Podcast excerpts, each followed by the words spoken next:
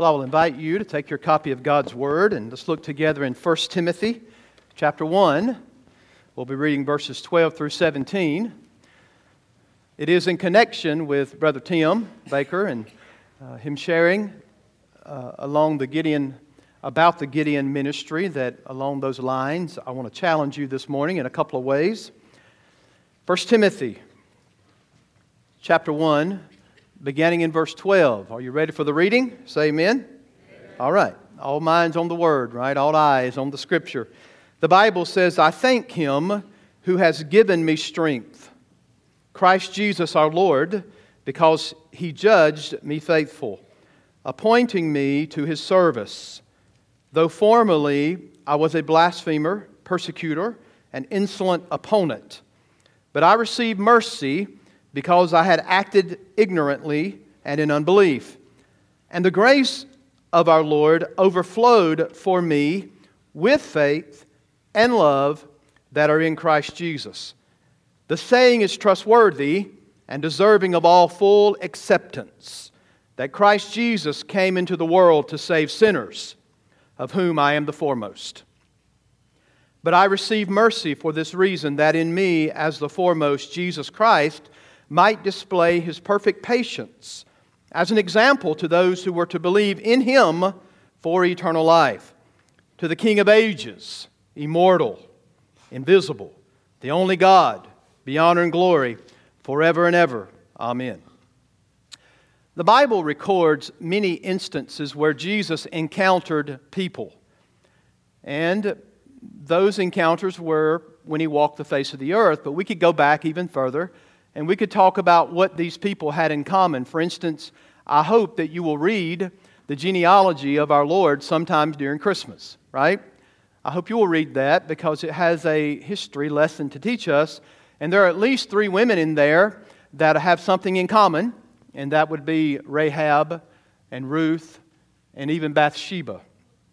And then when you get to the New Testament and Jesus encounters people, you have the maniac from Gadara you have the tax collector and traitor of his own people, Matthew. You have blind Bartimaeus with his friends.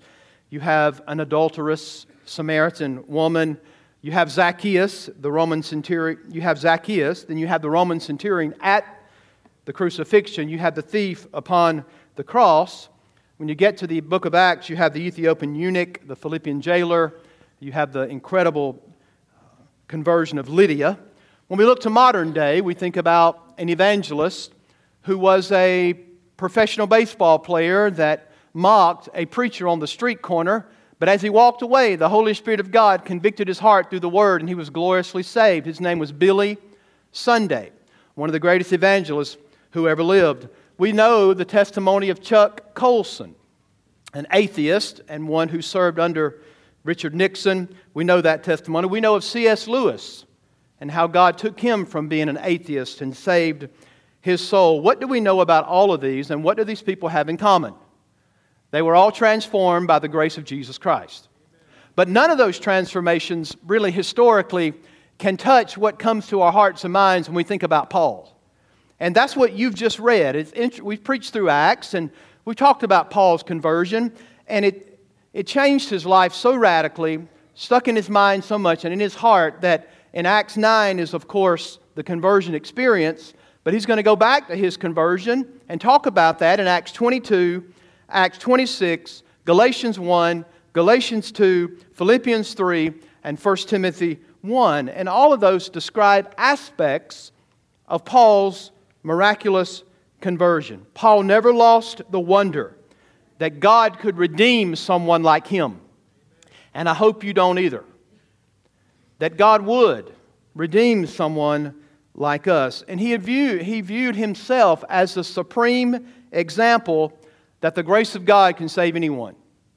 John, note that in the text. He says straight out, My salvation was an example to those who come behind. Why? To tell us that God can save anyone. He viewed his own salvation.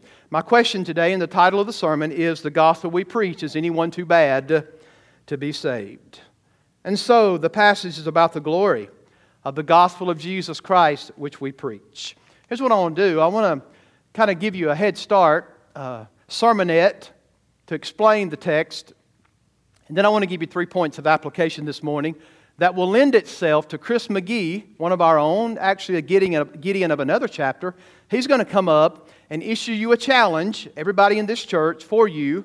And uh, it's going to fo- follow straight along with what you're going to hear from the Word this morning. And as we read through the text, here's what Paul would tell Timothy in the first eight or so verses. He will say to him that God gave me the gospel and He's deposited it into my life. And I have a responsibility to guard the truth of the gospel. And so he tells Timothy, You've got the same responsibility to guard what's been entrusted to you the gospel of Jesus Christ. And after that, he begins to erupt into this incredible testimony about how that gospel had changed his life. So it is powerful, it is a pregnant sentence, it encapsulates the gospel in just nine English words Christ Jesus came into the world to save sinners. Isn't that awesome? Trustworthy statement. So, introductory, let's, uh, let's think about the fact that we learn about the gospel in that one phrase. Here's a full, trustworthy acceptance, that, uh, a trustworthy statement full of acceptance that Christ Jesus came into the world to save sinners. We hear the gospel clearly there, don't we? We also hear the grace of God, and we also hear the glory of God when you get down in verse 17. So Paul tells us that Jesus Christ came into the world. So much is packed in that word came. Uh, we're approaching Christmas, right? Let me go ahead and get you in the incarnational spirit before we get there. Even at Thanksgiving, let's use a, a passage like this because it, in verse 12 it says, I thank him. So much truth is packed. We learn the gospel of God, that the gospel of God is incarnational and it is also undeniable. Christ Jesus, the Son of God, did not have his beginning in Bethlehem. Y'all know that, right? You're good old Baptist. You know that the Son of God was not created, he's always been. The Father, the Son, and the Holy Spirit. And note how Paul says this Christ came, wasn't created.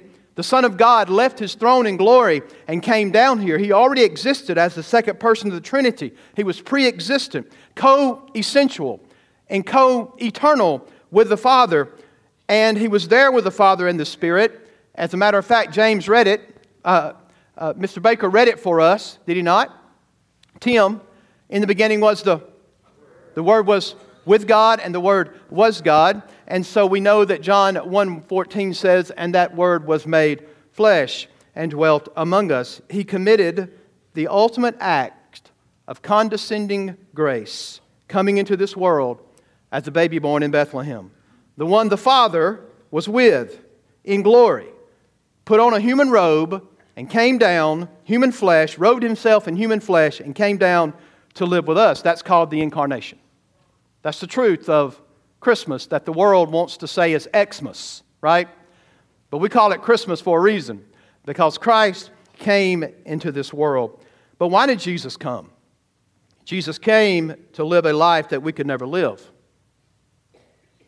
He came to die a death that you could never die. He came to die a death that you deserve to die. Correct? And to rise in victory over the enemies we could not conquer. Folks, today you can't conquer two enemies sin and death. You're not going to be able to do it. Only Jesus Christ conquered sin on Calvary and death in his resurrection and glory. There is no greater wonder in all of history. Yet Paul tells us it is true. This is not like the myths or speculation of the false teachers. That's the thrust of what he's saying to them. Some of the false teachers are making assertions more than likely saying that you have to be saved by keeping certain laws. Paul turns around. Let me give you something of full acceptance that is undeniable. Christ Jesus came into the world to save sinners. We should be thankful for that. It's a reality, it's undeniable. The gospel not only is incarnational and undeniable, it is also universal and personal. Now that we've established that Jesus came into the world to save sinners, the next question is which sinners? Is that a good question? Which sinners? And the answer all sinners who embrace the gospel fully. Are y'all listening? In order to be saved, you have to embrace the gospel fully. And those are the ones that Christ Jesus came into the world to save. There ought to be more amens. Have you embraced the gospel fully? And Paul said in verse 16 that he was at the top of the list of sinners. He says, I'm foremost. In the Greek, it is, I'm first. He's not being indigenous, he's not standing off aloof. He believes that. I'm first in that number, that God would save me, the worst of sinners. That's why we have to say that it is both universal and personal. It calls Paul to celebrate the grace of God which overflowed. In verse 13, Paul talks about what he looked like. He was a blasphemer, a persecutor, an arrogant man. The ESV says he was an insolent opponent. Don't forget, the very one writing this book to Timothy is the very one that was the church's number one threat in the book of Acts. He was the one going from home to home, dragging husbands and uh, away from their husbands and wives away from their children. He was the one killing and persecuting Christians. He wanted Christianity wiped off the map. He was standing there when the very first Christian martyr was martyred for the faith, and his name was Stephen, right? And he was imprisoning and killing Christians. But God caused his grace to overflow to the one person seemingly that deserves salvation the least. And boy, I hope that speaks to your heart today. Of all the people who would be the most unlikely candidate, the most undeserving to have grace and mercy flow into them, it would have to be the Apostle Paul. And his example in verse 13 tells us a lot about the nature of God's grace. So I started off by saying this verse is about the gospel, it's also about grace. Do you notice how he says this in verse 13? The Bible says, though formerly I was a blasphemer, persecutor, insolent opponent, but I received mercy. That actually means to be mercied. It is an awesome word that I received mercy from the Lord, to be mercied and pardoned from the Lord, because I told I had acted ignorantly in unbelief.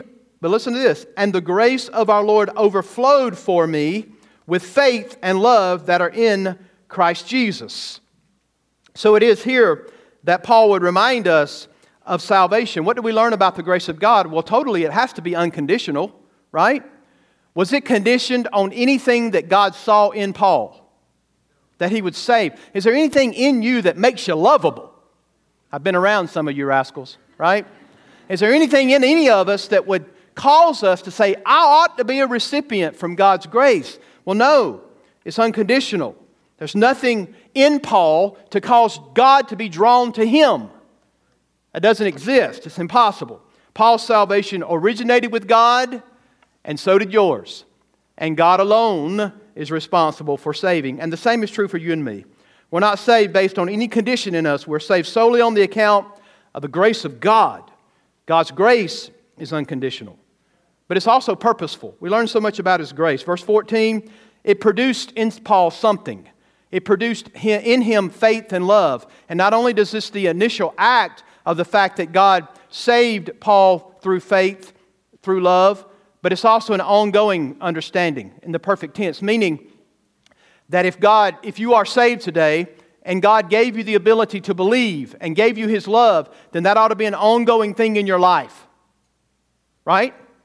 That faith and love should be in your life as a child of God. Notice how that's worded. Our Lord overflowed for me with faith, love, and love that are in Christ Jesus. But even deeper than that, what about, the, what about God's patience? We need to be thankful for the patience of the Lord, don't we? In verse 14, that's really good. Good news for everybody who ever thought God would not save me. I've hated the Lord. I have tried to go away from him at every point in my life. I've fought him. If you think you're beyond the mercy of God, hear this.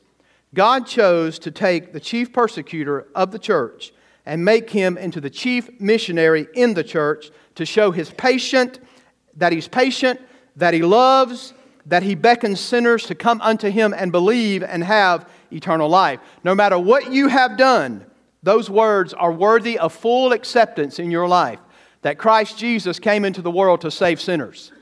And you could really write your own name in there unless you're pious and bigoted because you're the worst of sinners. You're foremost, but God saved you. He was patient toward you. The Bible also tells us not only of gospel and grace, but what about, what about glory? And it leads Paul to praise the Lord. And this is perhaps one of the deepest, richest statements to the King of ages, immortal, invisible, the only God, be honor and glory forever and ever. Amen. Your salvation ought to lead to glory, it ought to lead to praise to Jesus. You ought to come into church when we're corporately together and you ought to open your mouth and you ought to sing glory to God. Why? Because you were the chief of sinners and Jesus Christ saved you. To the King who is immortal and invisible. That's what we sing, that's what we think about.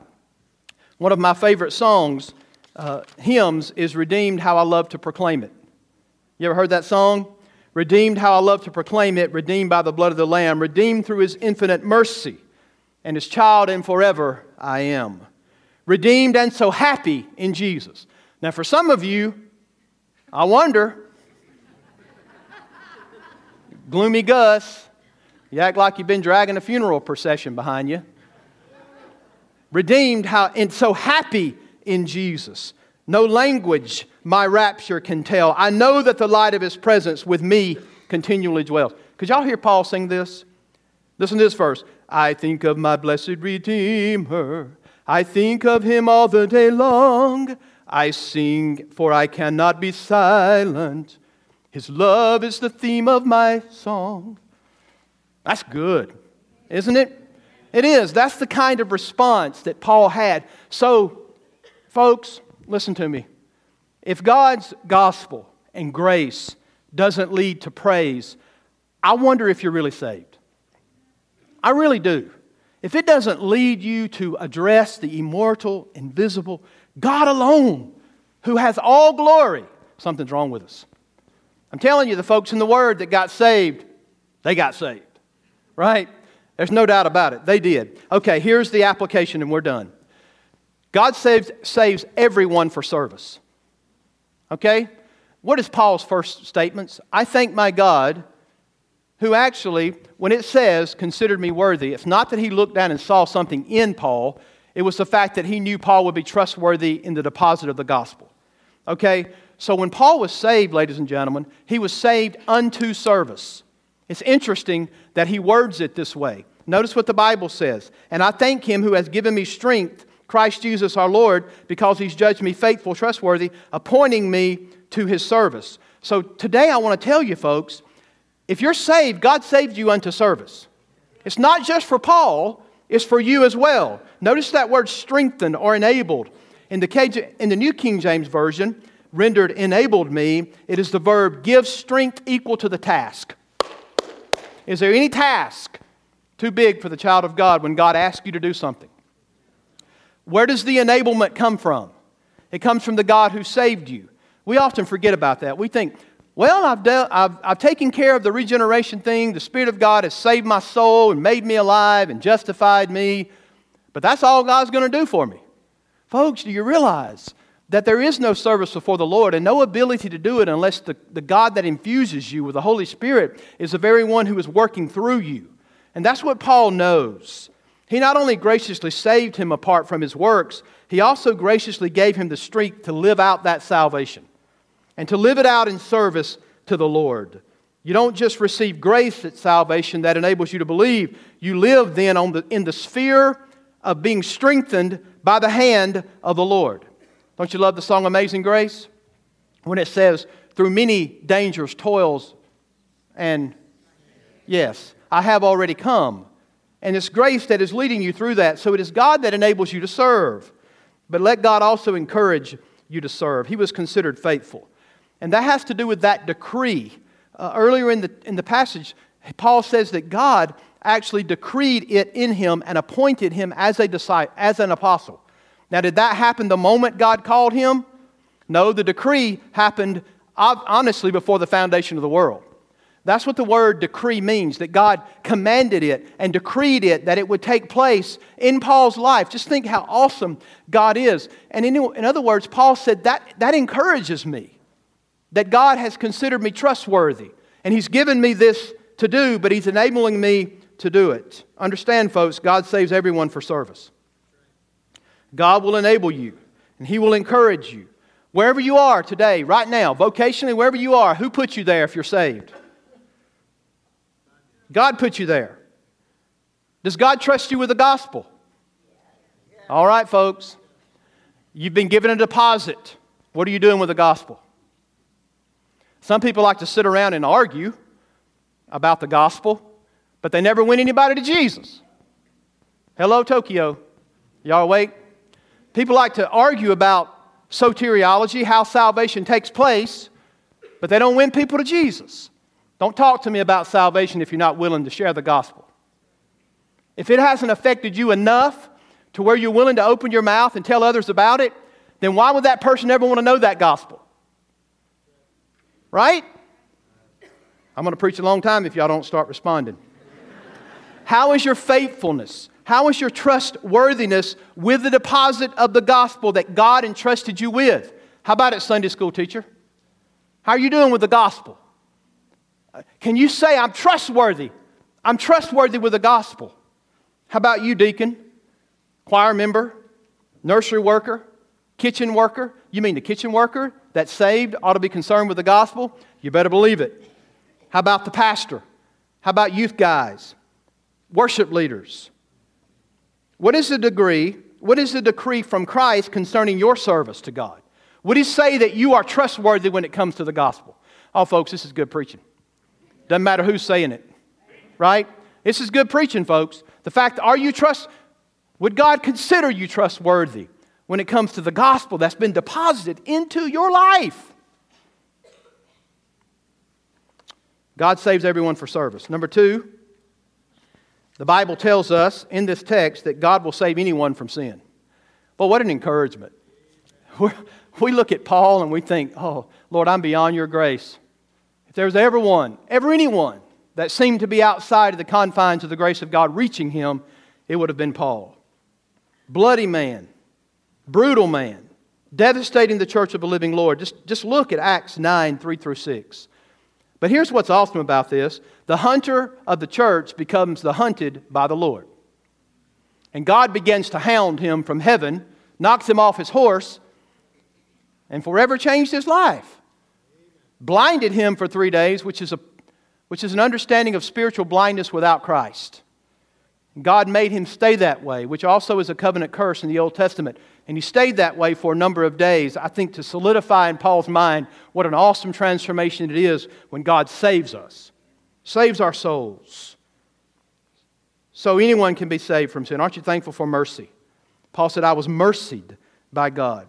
Paul's wretchedness was met with Christ's compassion.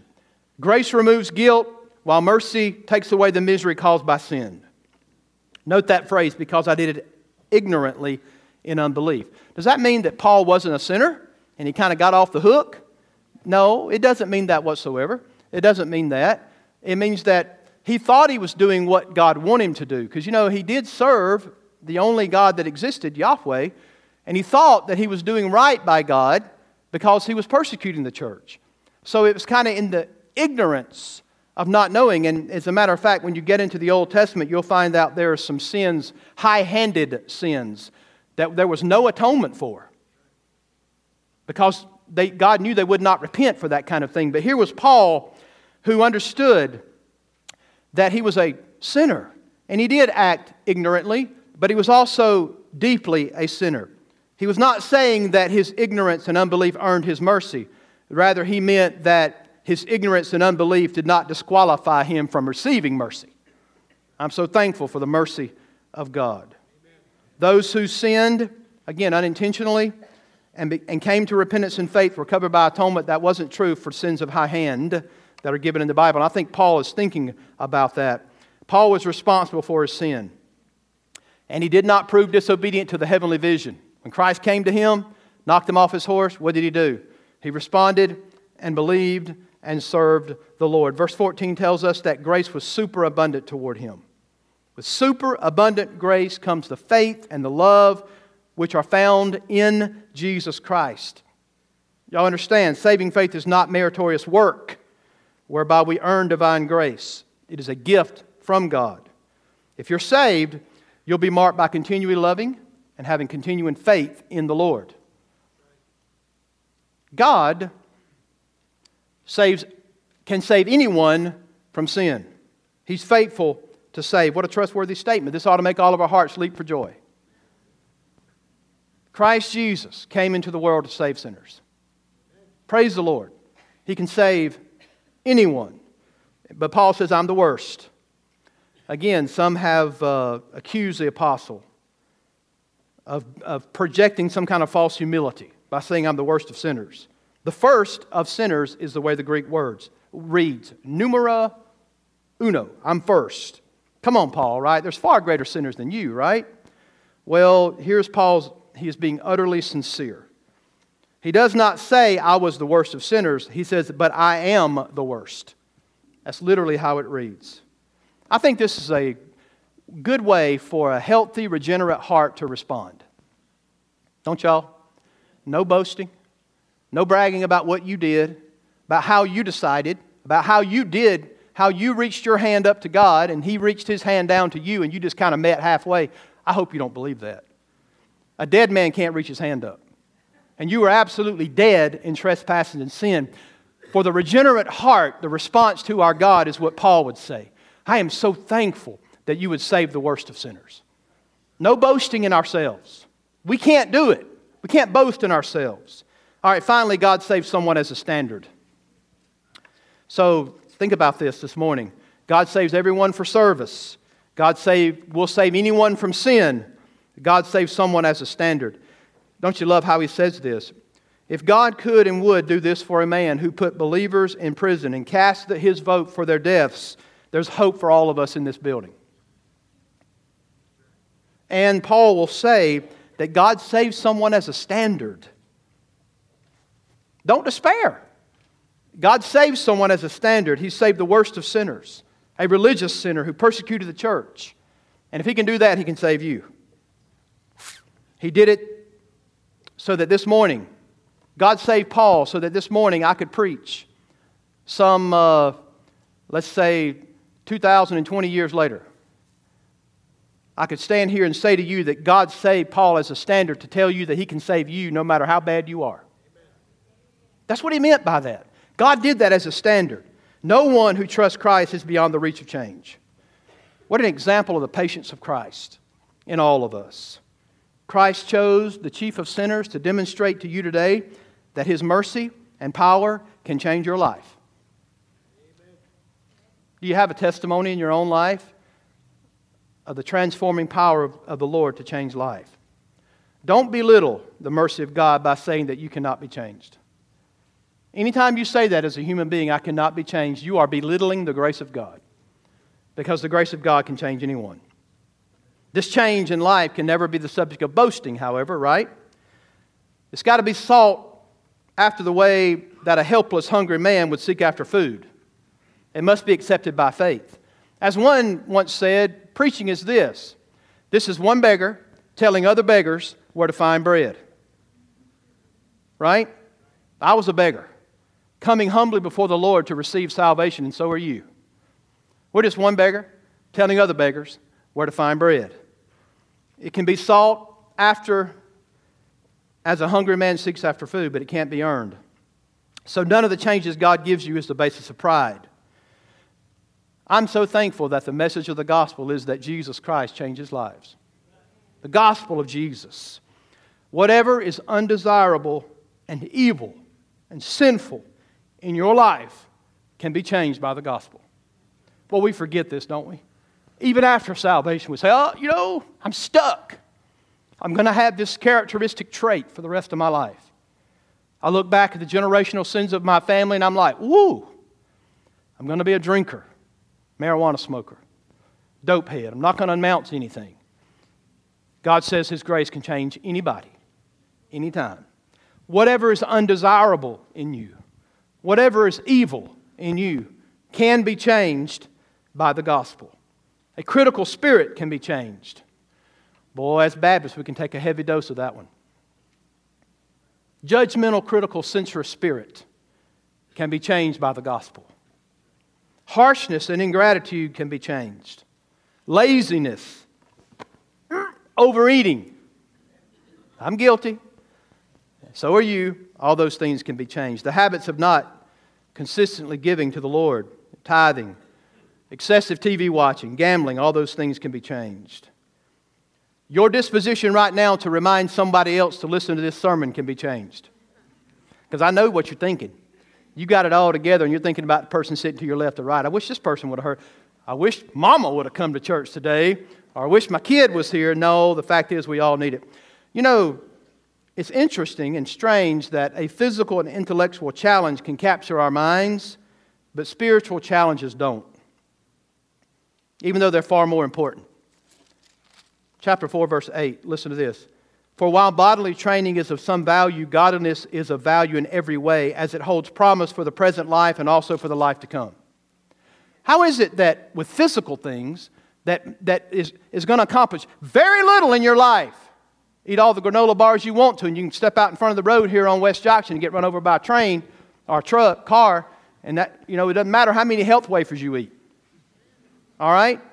But the fact of the matter is, why is it that we can be so in tune with physical things that measures little, but when it comes to godly things where God wants to change your life, then we just kind of throw those things off. The challenge to run 10 miles, or have an undefeated season, or make a 4.0 average in college, or become vice president of your firm, we'll do amazing things with total effort and discipline, but offer that same challenge to someone about the habit of prayerlessness or excessive anger or insensitivity at home or coolness in worship or hesitancy in witnessing or addictions that we have. And they say, well, we'll just be content with God help me and we go off to bed with all the other challenges of life, of life and we never think about that anymore. Y'all getting this?